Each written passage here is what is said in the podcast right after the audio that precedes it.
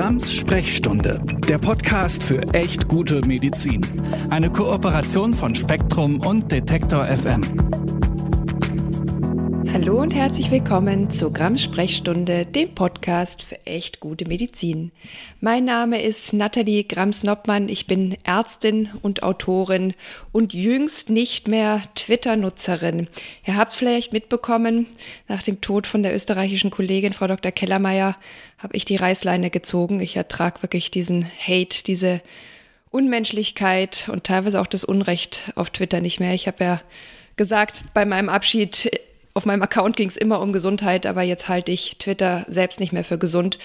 Und ich habe dazu, falls ihr mehr wissen möchtet, einige Interviews gegeben, weil es mir wichtig ist, weiter was zu sagen, auch weiter was gegen den Hate und die Verrohung zu tun.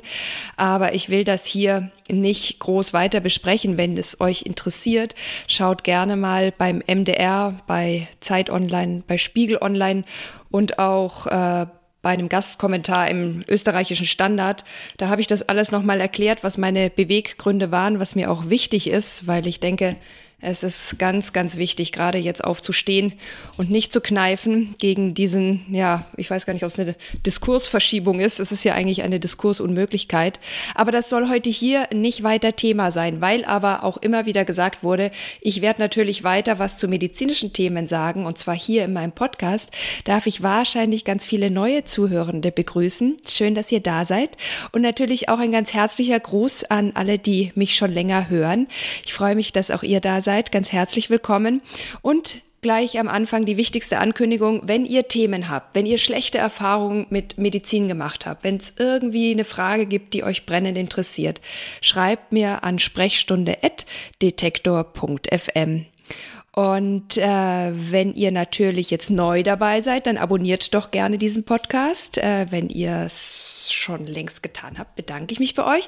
Dann teilt diese Folge gerne auch mit allen, die es interessiert. Denn heute geht es um ein spannendes Thema und ein ganz, ganz wichtiges Thema, nämlich um Long- und Post-Covid.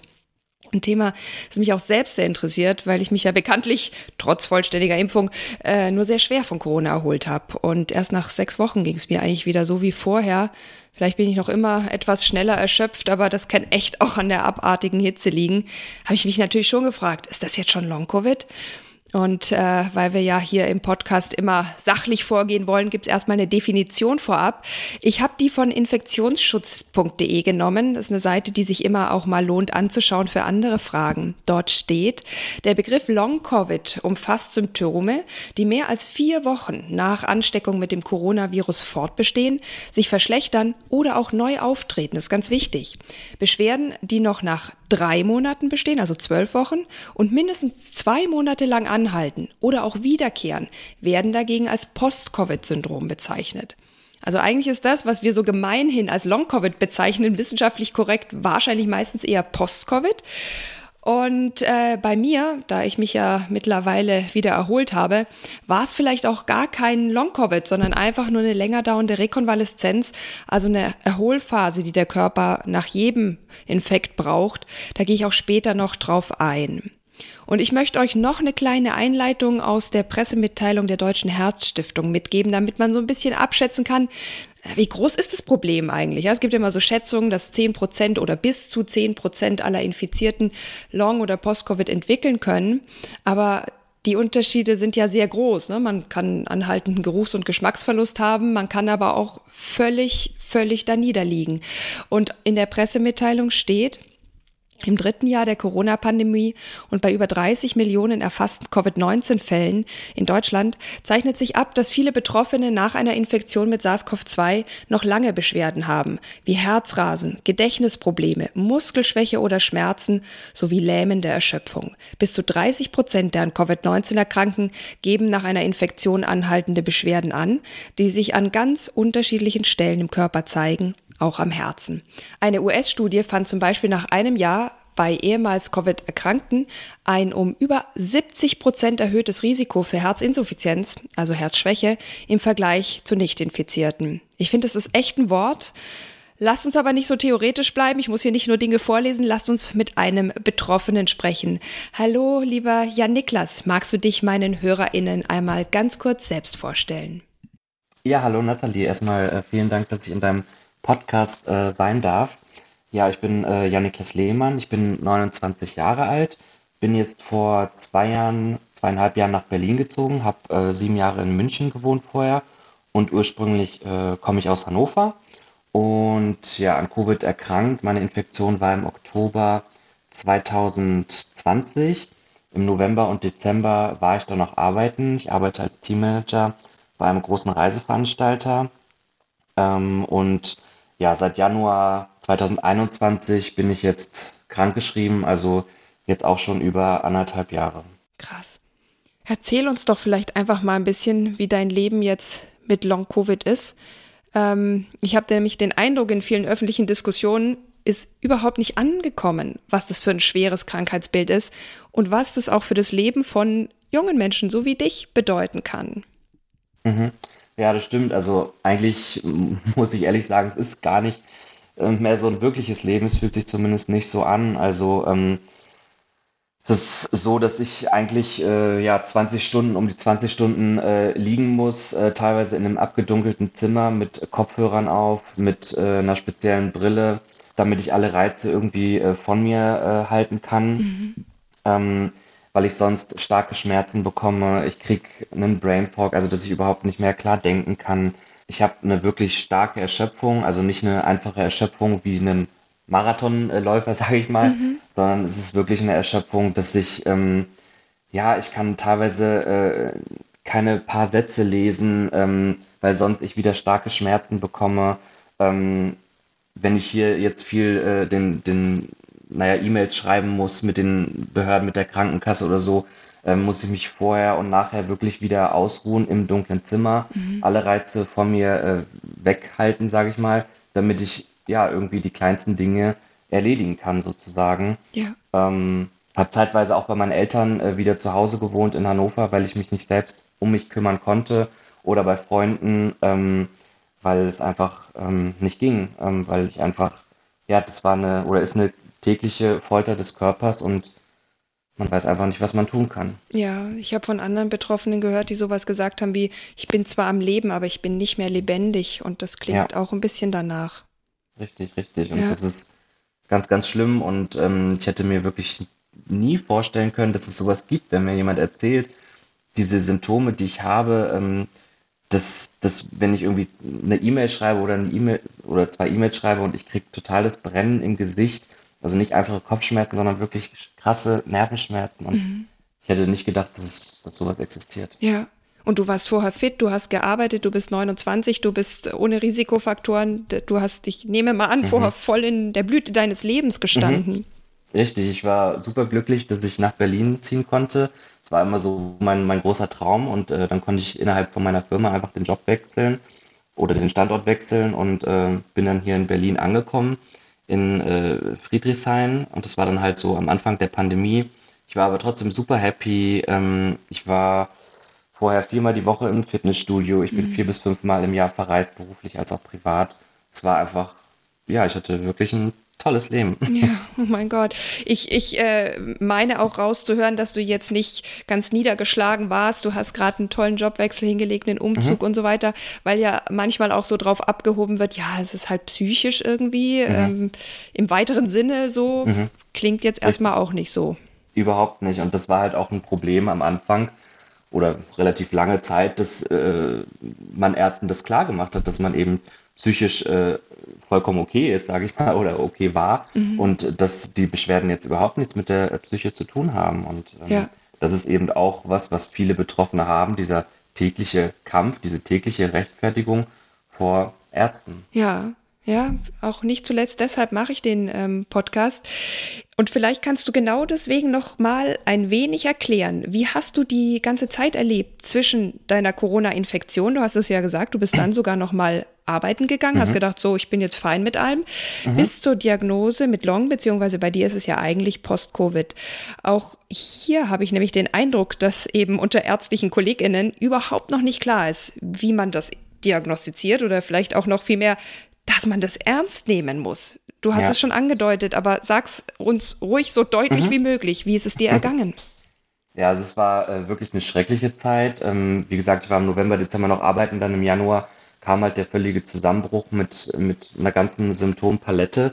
Und dann habe ich letztendlich meinen Arzt aufgesucht, ähm, ja, der sich das erstmal so notiert hat, der dann aber auch schnell angefangen hat, ja, Herr Lehmann, ähm, der ganze Umzug nach Berlin und die ganze äh, Corona-Zeit, das geht ja auch vielen so, dass sie jetzt psychisch irgendwie angeschlagen sind.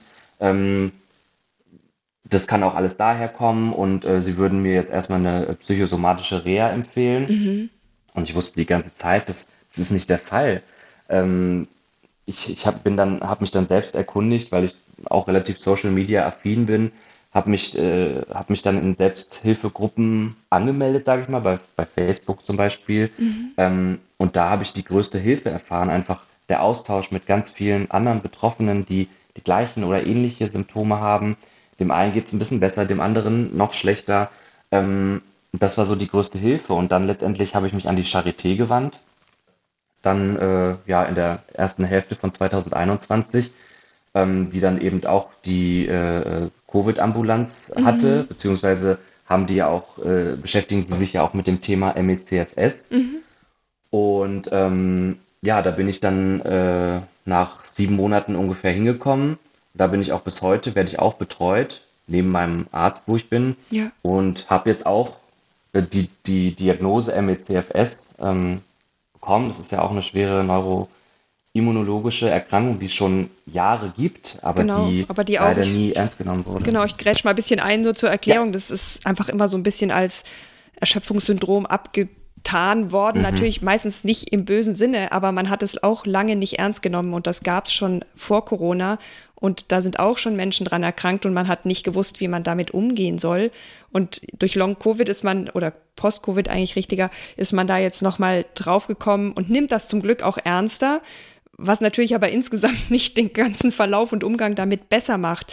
Und bei dir ist es jetzt auch quasi zu dieser Diagnose im, im gekommen. Mhm, genau, richtig. Und ja, ich war auch im letzten Jahr, bis ich dann diese Diagnose letztendlich auch bekommen habe, da habe ich ja auch etliche Ärzte abgeklappert, weil ich überhaupt nicht verstanden habe, was mein Körper da macht, weil äh, das sind einfach äh, Sachen, die man selbst nicht mehr verstanden hat. Und ich habe am Boden gelegen, ich habe zu meinen Eltern gesagt, ich kann nicht mehr, ich weiß nicht mehr, was ich tun soll. Ich ja. habe, keine Ahnung, 30 Ärzte abgeklappert und äh, die meisten schieben einen irgendwie in die, in die ähm, psychosomatische Ecke.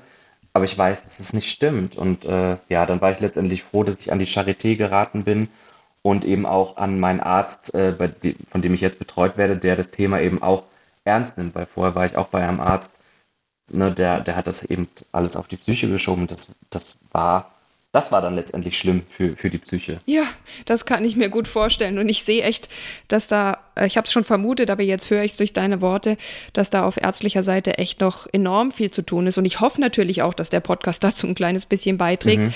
Aber ich habe mich auch gefragt, wenn du das so erzählst, wie war es in deinem privaten Umfeld? Also wenn du das erzählen magst, bist du da auf mehr Verständnis gestutz, äh, gestoßen. Natürlich die Eltern so im Zweifel helfen die ja. einem immer, ne? Aber hast du da Unterstützung erhalten oder ich weiß es nicht, zum Beispiel auch durch die Krankenkasse oder mhm. durch irgendwie, also hat irgendjemand oder auch in deiner Arbeitswelt hat irgendjemand sonst dich ernst genommen und hat dir mhm. geholfen? Also teils, teils, sage ich mal so. Also meine Familie und meine Freunde, da habe ich äh, ja Glück sozusagen. Ähm, die habe ich aber auch aufgeklärt. Ich habe denen verschiedene Artikel geschickt. Ich habe die äh, den Studien geschickt, damit sie auch begreifen, was, was diese Krankheit mit mir gemacht hat. Ja, ja. das ist, ähm, ja, das ist jetzt eben ein Teil von mir und ähm, ja, die, die, natürlich hieß es am Anfang, ja, äh, ja, Niklas, äh, komm, raff dich auf, ähm, und äh, es kann auch nicht so schwer sein, aber dann habe ich sie eben aufgeklärt und inzwischen wissen sie auch gut darüber Bescheid. Und da bin ich froh, dass ich da ganz viel Unterstützung von meiner Familie habe und auch von meinen Freunden, auf die ich mich da verlassen kann. Aber ich weiß eben auch, dass es bei vielen anders ist und ähm, das ist natürlich dann, das ist dann wirklich auch nochmal ganz, ganz schwer für die Psyche. Ähm, was aber äh, ja, den anderen Teil betrifft, ist sozusagen die Krankenkasse. Ähm, dadurch, dass ich ja auch schon etliche Therapieversuche äh, gestartet habe oder auch immer noch mache, wie zum Beispiel die Blutwäsche oder eine Sauerstofftherapie, mhm. ähm, da habe ich inzwischen an die 15.000, 14.000 Euro selbst ausgegeben, habe äh, Anträge gestellt, ähm, ob man eventuell was Teil übernehmen kann. ähm, wo ich auch schon sage, okay, es hat mich vielleicht ein Stück vorangebracht und ich würde es gern fortführen. Mhm. Aber die Krankenkasse lässt sich darauf nicht ein und ähm, man muss eben alles selber bezahlen. Deswegen habe ich dann letztendlich auch ein, ein Fundraising ähm, selbst eröffnet, wo ich dann auch ganz viele Spenden von Freunden und von auch von Arbeitskollegen bekommen habe, sodass ich mir dann die Therapien auch ja, leisten kann irgendwie, weil ich habe mein Erspartes alles aufgebraucht für die bisherigen Heilversuche, sag ja, ich mal. krass. Also ja, man kann also sagen, so richtig viel Unterstützung, vielleicht bis auf ein bisschen emotionalen Support mhm. aus dem Freundes- und Familienkreis hast du mhm. nicht bekommen. Ähm, mhm. Und ich nehme an, stark an, dass das vielen anderen Betroffenen von Long- und Post-Covid auch so geht. Und ich habe irgendwie das Gefühl, das ist eine echte Schande nach 2,5 Jahren Pandemie.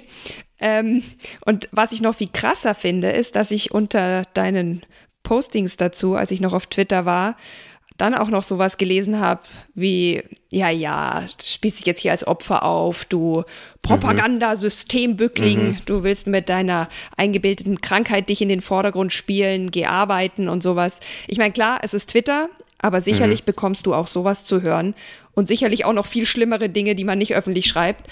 Ähm, was würdest du dir wünschen äh, in, der, in der Wahrnehmung der Schwere und der Realität deiner Erkrankung? Ähm, von allen Seiten sozusagen. Also es wird natürlich immer solche Leute geben, die einem das nicht glauben, die ähm, ja einfach in andere Richtungen denken, sage ich mal. Ähm, das muss man erstmal versuchen zu ignorieren und nicht an sich heranzulassen, weil das eben ähm, überhaupt nicht förderlich ist für einen selbst.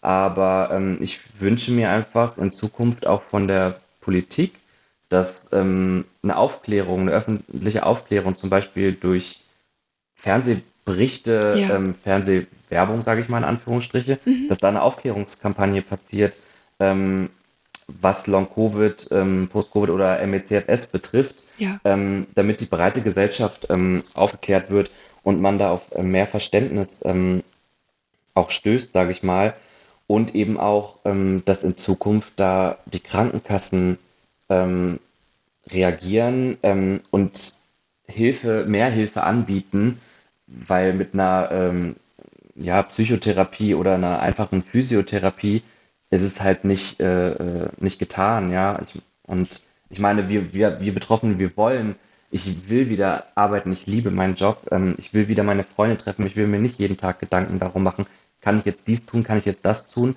Äh, nee, ich muss jetzt wieder 20 Stunden im dunklen Zimmer liegen. Ja. Ähm, und ich, ich hoffe einfach, dass da ja mehr Aufklärung passiert, Aufklärung aber auch des Fachpersonals und eben natürlich auch, dass die Politik ähm, Geld in die Hand nimmt für die Forschung. Ja. Denn es gibt so viele von uns inzwischen und eben auch die vielen MECFS-Patienten, die es schon lange vor Covid gab. Ähm, wir leiden und es ist ein täglicher Kampf. Und wie ich am Anfang sagte, es ist eine tägliche Folter irgendwie ja. für den eigenen Körper. Ja, ja, ich spreche nach dir auch noch mit der Frau Professor Scheibenbogen, die quasi eine der ExpertInnen für die Forschung zu ja, Long-Covid und natürlich mhm. einerseits die Diagnostik, aber auch die Therapie, was das angeht. Das heißt, ähm, da versuche ich noch mal ein bisschen herauszuhören, was da so der Stand der Wissenschaft ist, weil klar, die Krankenkassen können sich halt auch so lange weigern, sage ich mal, äh, bis klar ist, hier ist eine feste Diagnose, hier ist ein festes Behandlungsregime und das ist sozusagen jetzt ähm, äh, State of the Art und dann, dann ja, aber bis dahin, das kann doch ein sehr, sehr langer Weg sein, weil ja das Krankheitsbild so viele verschiedene Formen hat und auch so viele verschiedene äh, Wege dorthin führen, bis man diese Diagnose hat. Das hast du ja auch erlebt und andere erleben das auch, aber vielleicht auf ganz andere Art und Weise. Das heißt, ich will da jetzt auch nicht zu früh zu viel Hoffnung machen. Ich glaube, dass wir da wirklich noch viel Zeit brauchen. Und vielleicht, wenn ihr das jetzt hört, und auch noch mit Folgen von der Corona-Infektion kämpft. Ich will von meiner Seite hier was Kleines einschieben. Ähm, ich habe ja auch äh, sehr lange gebraucht, um mich von der Infektion äh, zu erholen. Und ich habe ja am Anfang die Frage gestellt, war das jetzt schon Long- oder Post-Covid? Ich denke, es gibt noch eine dritte Sache. Man kann bei Virusinfekten, das ist auch von anderen Virussen, äh, Viren bekannt, äh, sei es Influenza oder auch Epstein-Barr-Virus, das Pfeiffersche Drüsenfieber, das ist bekannt, dass man lange brauchen kann, um sich davon zu erholen, ohne dass man unmittelbar in eine MECFS-Erkrankung hineingeht. Ähm, ich habe, wie gesagt, ungefähr sechs Wochen gebraucht und äh, natürlich macht man sich in dieser langen Zeit auch schon Gedanken, ist das jetzt irgendwie schlimm? Ähm, ich würde sagen, es ist an der Stelle ganz wichtig zu wissen, Long-Covid ist wie eine eigene Erkrankung. Und die Rekonvaleszenz dagegen ist eigentlich fast schon normal und zu erwarten nach Virusinfekten. Klar, es gibt Menschen, die erholen sich ganz schnell wieder und andere merken noch nicht mal richtig so viele Symptome. Aber wenn es bei euch nicht so ist, dann habt auf jeden Fall Geduld mit euch. Wenn euer Körper länger braucht, dann macht auch nicht sofort wieder Sport. Gebt euch die Zeit, weil das kann den Körper und das Immunsystem echt enorm belasten äh, und auch überfordern. Und plant sozusagen auch nach der milden Infektion echt eine Zeit für euch ein, weil ich auch immer wieder gelesen habe, dass das das Risiko für eine Long-Covid- oder Post-Covid-Entwicklung reduzieren kann. Jetzt zu dir zurück, Jan Niklas. Ähm, ich weiß, ich will dich auch nicht zu lang auf die Folter äh, hier spannen, weil du hast Folter genug in deinem Leben. Was möchtest du den Menschen sagen, die im Moment noch in vielleicht einer völlig unklaren und sicherlich auch schwer belastenden Situation sind, die so zwischen Infektion und Diagnose stecken? Ähm, Gibt es da irgendwas, was man hoffnungsvolles ja, sagen kann? Auf jeden Fall. Also auch schon das, was du gesagt hast. Also ähm, gebt euch Zeit ähm, mit eurem Körper ähm, Pacing ist hier das A und O. Das bedeutet, bleibt unter eurer Belastungsgrenze und diese Belastungsgrenze kann wirklich gering sein. Also bleibt darunter körperlich als auch äh, psychisch. Versucht äh, Trigger, Stress zu vermeiden. Lasst euch krank schreiben, falls ihr es noch nicht seid. Ähm, denn ja, diese Erkrankung braucht Zeit. Ähm, und wenn ihr noch am Anfang seid, ist natürlich die Chance viel, viel größer, dass euer Körper sich wieder erholen kann. Und ähm, ja, sucht auch gerne ähm, Selbsthilfegruppen auf, so wie ich es gemacht habe bei Facebook, Long Covid Deutschland oder Nicht genesen bei Instagram. Da gibt's mehrere, ähm, weil der Austausch mit anderen Betroffenen ist auch ganz wichtig und man kann sich Tipps holen. Und ich bin bis heute da aktiv und ähm, hole mir immer wieder Tipps und habe Austausch mit anderen Betroffenen. Und das tut einfach auch gut. Und ähm, ja, gebt euch die Zeit und ähm, vertraut darauf, dass es irgendwann hoffentlich besser wird und auch, dass in Zukunft hoffentlich mehr ähm, Forschung betrieben wird seitens der Politik. Und damit wir hoffentlich alle möglichst wieder fit werden und ähm, ja an unser altes Leben anknüpfen können. Ja, ja, ich habe wirklich die Hoffnung. Ich meine, es gibt ja erste Therapieansätze, es gibt auch äh, erste Ideen, woran das liegen könnte. Ähm, ich spreche da auch gleich nochmal mit Professor Scheibenbogen drüber, weil ich denke, es ist ja auch nicht nur so ein Aushalten oder ein Ich schone mich auf Ewigkeiten, sondern man möchte ja auch wissen, dass es wirklich Behandlungsoptionen gibt, dass es wirklich eine Prognose gibt, mit der man irgendwie irgendwas anfangen kann, als diese Ungewissheit zu sagen, ja, pff, ich Glück habe, wird es vielleicht irgendwann besser. Aber was ich an der Stelle auch nochmal betonen möchte, was du auch gesagt hast mit dem Pacing. Ich erlebe das und habe das auch in meinen sechs Wochen erlebt, dass natürlich aus der Umgebung oft sowas kommt wie, naja, so schlimm wird es schon nicht sein. Du musst jetzt halt auch einfach mal wieder raus, ne? Fängst mal vorsichtig wieder an mit Sport und so, gehst mal ins Kino und du denkst dir so, Kino? Ich weiß gar nicht, wie ich da hinkommen soll. Also dann ist das auch nichts für euch. Also lasst euch da auch nicht in was reinreden. Das ist anders wie keine Ahnung, wenn man nur ein bisschen faul ist, dass man vielleicht auch mal einen Tritt in den Hintern braucht, ist es im Gegenteil sogar gefährlich hier, weil wenn man sich zu früh, zu schnell, zu viel belastet, kann man eine sehr viel schlechtere Prognose bekommen und das will man ganz bestimmt nicht. Und da muss man sich vielleicht auch manchmal ein bisschen dagegen wehren und sagen, Entschuldigung, das ist hier wirklich der falsche Rat. Und äh, vielleicht, wenn ihr das hier hört, habt ihr den Mut, das eher zu tun und macht es so wie Jan Niklas, dass ihr dann lieber eine Studie schickt und sagt, hey, meine Erkrankung ist real und hier findest du mehr dazu. Ich bedanke mich ganz, ganz herzlich bei dir, Jan Niklas, dass du dir gerade in deiner Situation jetzt hier für mich, für uns alle die Zeit genommen hast. Ich hoffe, es hat dich nicht zu sehr belastet. Und ähm, ja, ich, was soll ich machen? Es ist immer so blöd, ja. aber ich wünsche dir natürlich alles Gute. Ich wünsche dir, danke, dass es danke. alles wieder weggeht.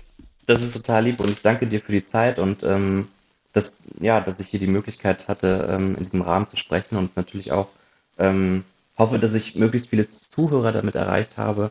Und ähm, genau, ja, ja. Dankeschön nochmal an dich, Nathalie. Ja, sehr gerne. Was bleibt es die Aufklärung, wenn man sonst schon nichts, nichts wirklich nichts genau. Positives davon hat? Ich danke dir. Tschüss. Ciao.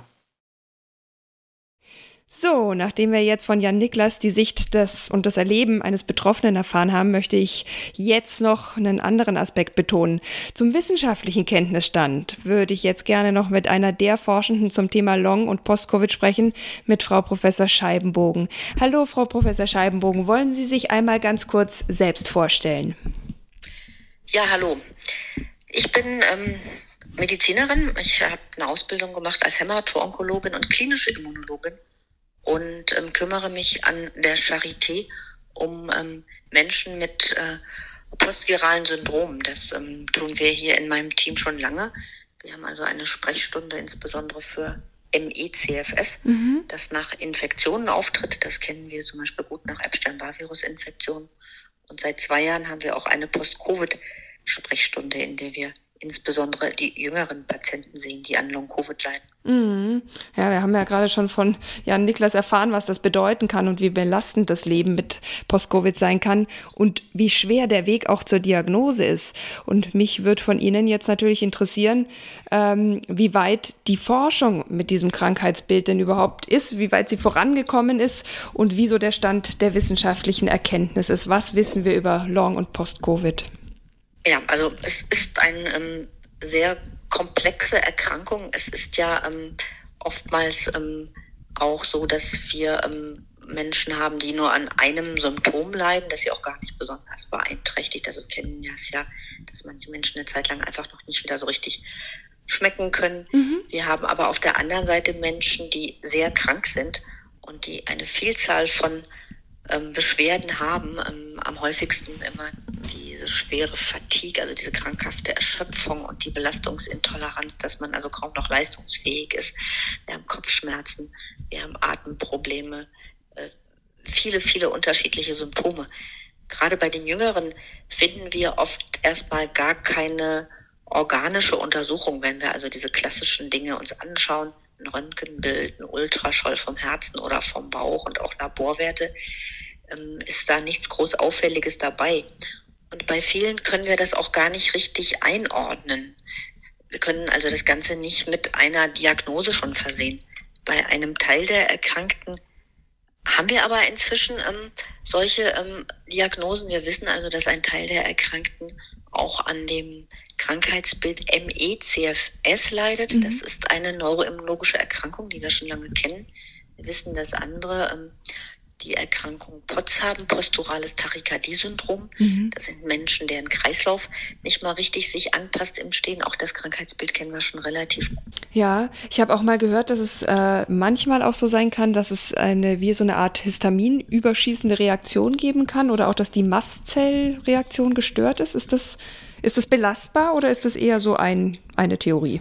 Ja, das, naja, das ist eine, eine Sache von vielen Veränderungen, die wir sehen. Also insgesamt ist es so, dass ähm, vieles wahrscheinlich auf eine Überaktivität des Immunsystems zurückzuführen ist. Das passt ja auch gut. Das ist ein Virus, was oftmals doch eine relativ schwere, langanhaltende Infektion macht, auch bei Jüngeren, die ähm, formal nur einen sogenannten milden Verlauf ja. haben und bei manchen ist es eben so, dass das Immunsystem auch noch eine ganze Weile braucht, bis es quasi wieder in den Ruhezustand versetzt wird.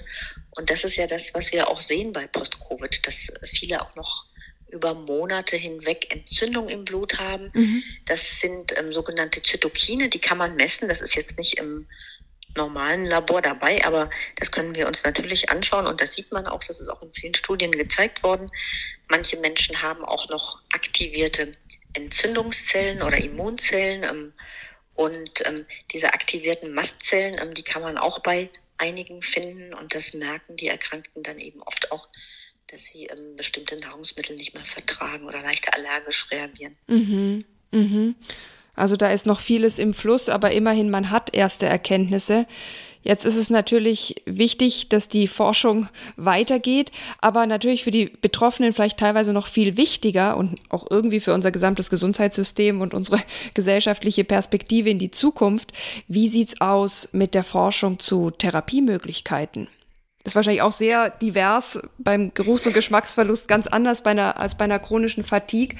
Aber was kann man dazu vielleicht den Menschen mitgeben? Ja, also manche Dinge kann man auch wirklich schon symptomorientierte behandeln, wenn wir an dem Beispiel des Geruchsverlustes bleiben. Ähm, aber gerade diese komplexeren Erkrankungen ähm, und auch im ICFS, dafür haben wir bislang keine guten Behandlungsansätze. Natürlich ähm, äh, können wir helfen, indem wir Symptome behandeln, ähm, Schlafstörungen, ähm, Atembeschwerden, Konzentrationsstörungen, gerade diese Belastungsintoleranz. Da kann man natürlich bei allem unterstützen, aber das ist extrem unbefriedigend für die Schwerkranken.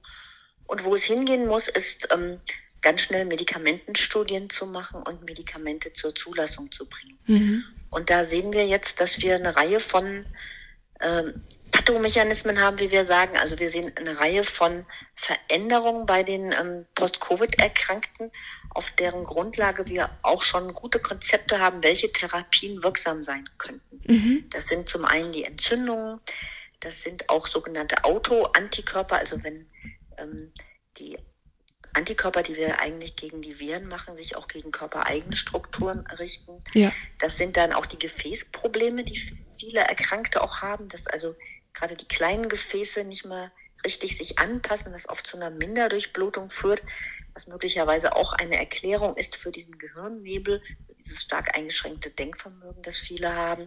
Oder was wir auch ganz oft sehen, sind die Durchblutungsstörungen an den Fingern. Viele Patienten erleben das ja, dass die, obwohl es Sommer ist, ähm, kalte Finger haben, die sich rot-blau verfärben. Ja. Und auch da haben wir, wie gesagt, schon ähm, Medikamente.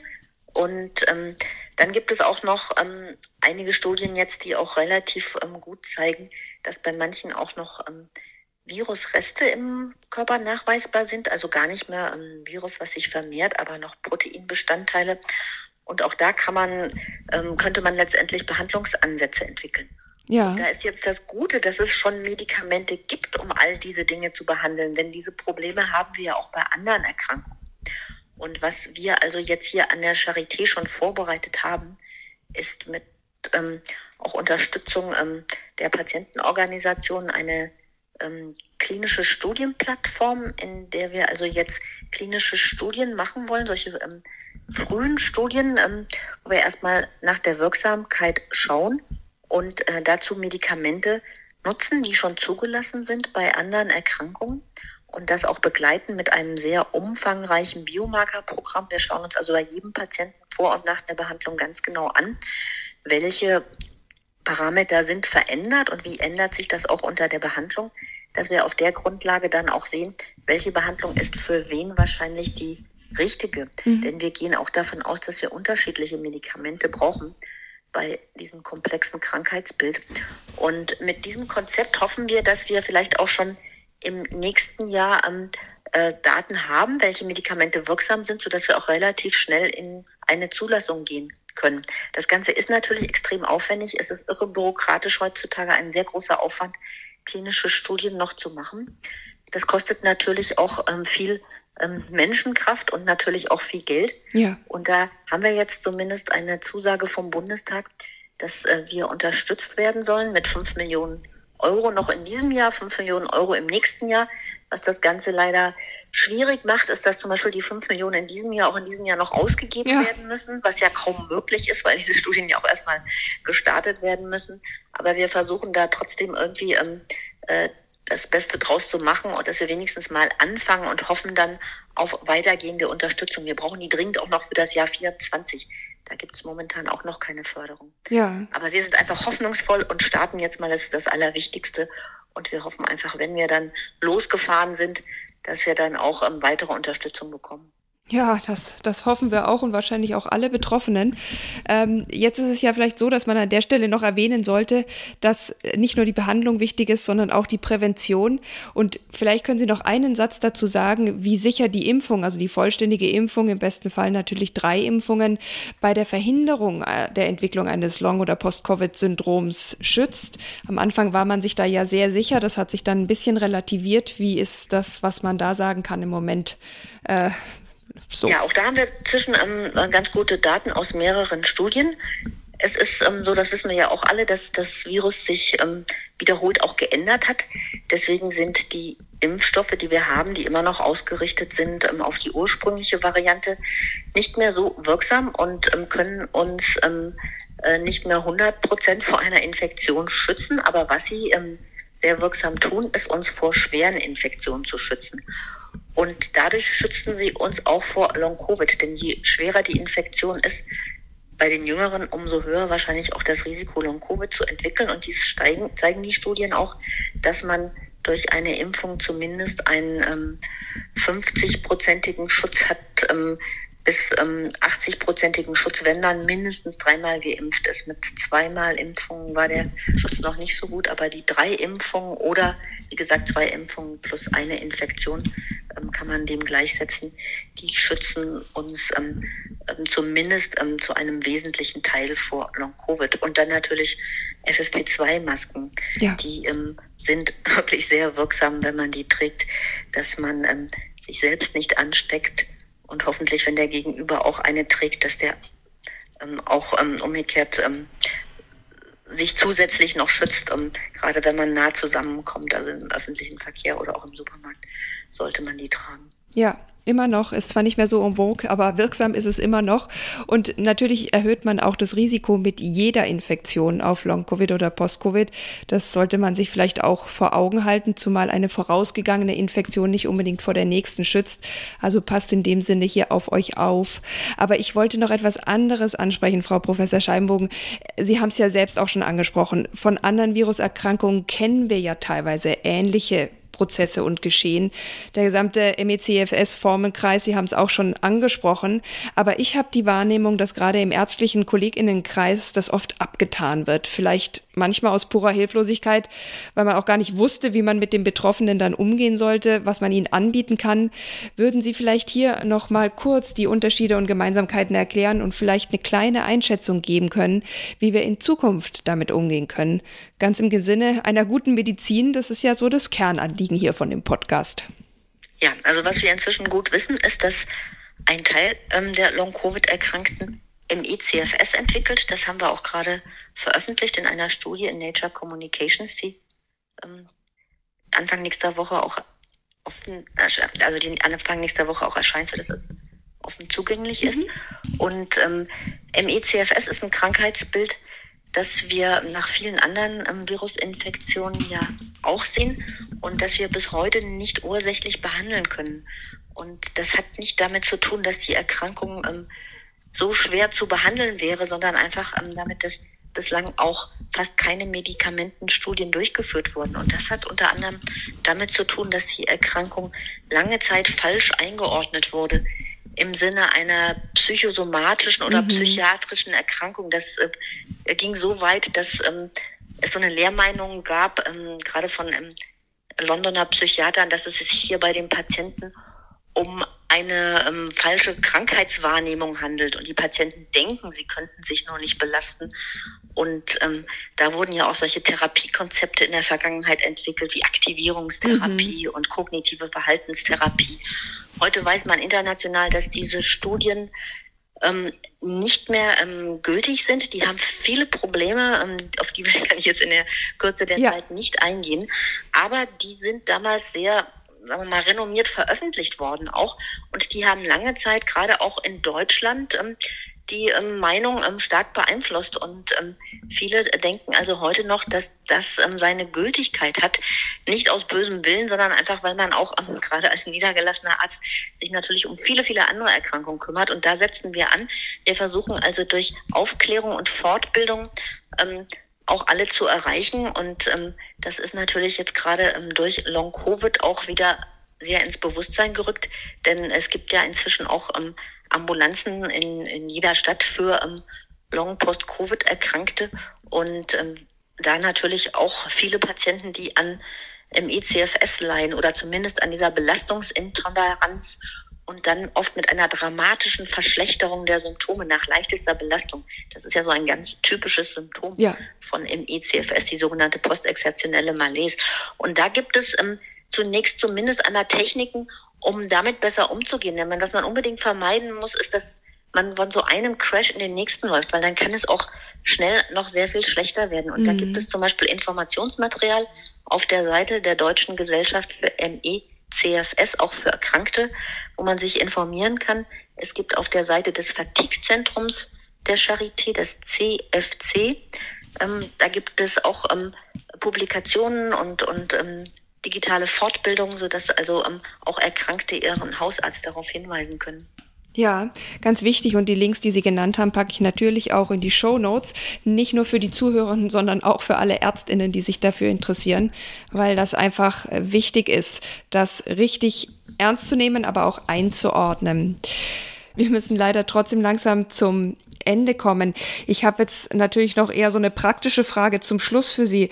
Was würden Sie denn all jenen, die vielleicht betroffen sind, die noch keine Hilfe, vielleicht auch noch keine Diagnose erhalten haben, mitgeben wollen, die uns heute zuhören? Ja, also es ist leider so, dass eben auch noch äh, viele Ärzte sich nicht gut auskennen.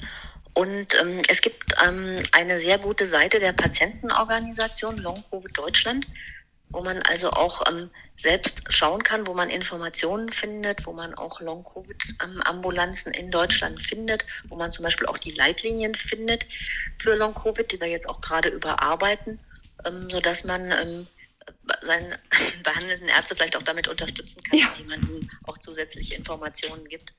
Ja, kann man ein kleines Geschenk mitbringen. Sollte, sollte nicht zu dick sein, also beschränken Sie es erstmal vielleicht auf ein Artikel. Ja. Genau. Sonst noch ein Tipp? Jetzt habe ich Sie ein bisschen unterbrochen. Ja, also wie gesagt, grundsätzlich ist es so, dass ähm, auch nicht man gleich große Sorge haben muss, wenn man äh, nach einer überstandenen Infektion nach zwei, drei Wochen noch Symptome hat. Das kann noch eine Zeit lang anhalten und das muss auch nicht bei jedem dann äh, chronisch werden. Also wir sind ganz zuversichtlich, dass sich das in den ersten Wochen bei vielen noch bessert. Unsere Empfehlung nach vier Wochen erstmal zum Hausarzt zu gehen, der kennt einen auch gut. Der soll auch nochmal Blut untersuchen und schauen, ob soweit alles in Ordnung ist, auch das Herz in Ordnung ist und so.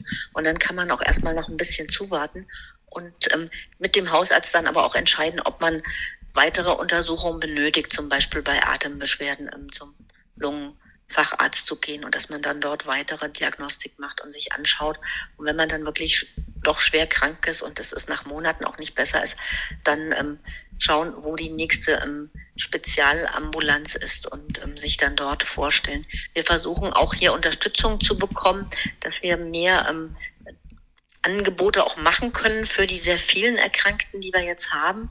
Und ähm, momentan ist die Situation da auch noch unbefriedigend, weil dann auch wieder oft lange Wartezeiten bestehen in diesen Spezialambulanzen. Da gibt es auch ähm, nochmal einen Antrag der Patientenorganisation im Bundesgesundheitsministerium, das auch zu unterstützen, mhm. auch wieder natürlich mit Personalkraft. Also da muss, muss äh, zusätzlich einfach Unterstützung her, damit wir alle auch zeitnah versorgen können.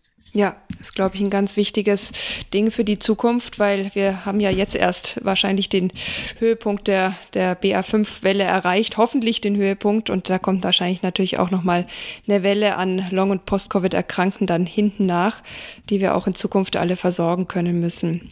Ich danke Ihnen ganz herzlich, Frau Professor Scheibenbogen, dass Sie sich die Zeit genommen haben heute für den Podcast und für die Aufklärung hier und wünsche Ihnen alles Gute. Ja, vielen Dank, sehr gerne. So, ihr habt's gehört, es ist einiges im Fluss und es ist wirklich wichtig, dass wir da alle dranbleiben, nicht nur wir Ärztinnen, sondern auch die Politik, die Forschung, aber natürlich auch alle Betroffenen. Lasst euch nicht entmutigen, wenn es euch einfach bescheiden geht. Sucht die nächste Spezialambulanz auf, informiert euch auf den Webseiten. Wie gesagt, ich hänge die auch alle nochmal in die Show Notes und versucht auch immer wieder dran zu denken an dieses Pacing, was auch Jan Niklas erwähnt hat, ne? dieses unter der Belastungsgrenze zu bleiben, sich nicht treiben zu lassen durch Ansprüche von außen, die da sagen, los, du packst das schon, mach endlich mal wieder Sport, sondern dem Körper wirklich die Zeit zu geben, das abzuwarten. Und ich für mich bin jetzt natürlich beruhigt, dass ich genau das getan habe, mich wirklich über Wochen rausgenommen habe und wieder zu meiner alten Kraft gekommen bin. Und das Gleiche wünsche ich euch natürlich auch. Und ich muss nur jetzt langsam hier mit diesem echt großen Thema Schluss machen. Wir haben natürlich in dieser Zeit, die ich auch völlig überzogen habe, äh, nicht alles behandeln und abhandeln können. Aber ihr wisst jetzt vielleicht, wo ihr euch weitergehend informieren könnt. Und wir hören uns dann hier in zwei Wochen wieder bei Grams Sprechstunde, dem Podcast für echt gute Medizin. Grams Sprechstunde, der Podcast für echt gute Medizin. Eine Kooperation von Spektrum und Detektor FM.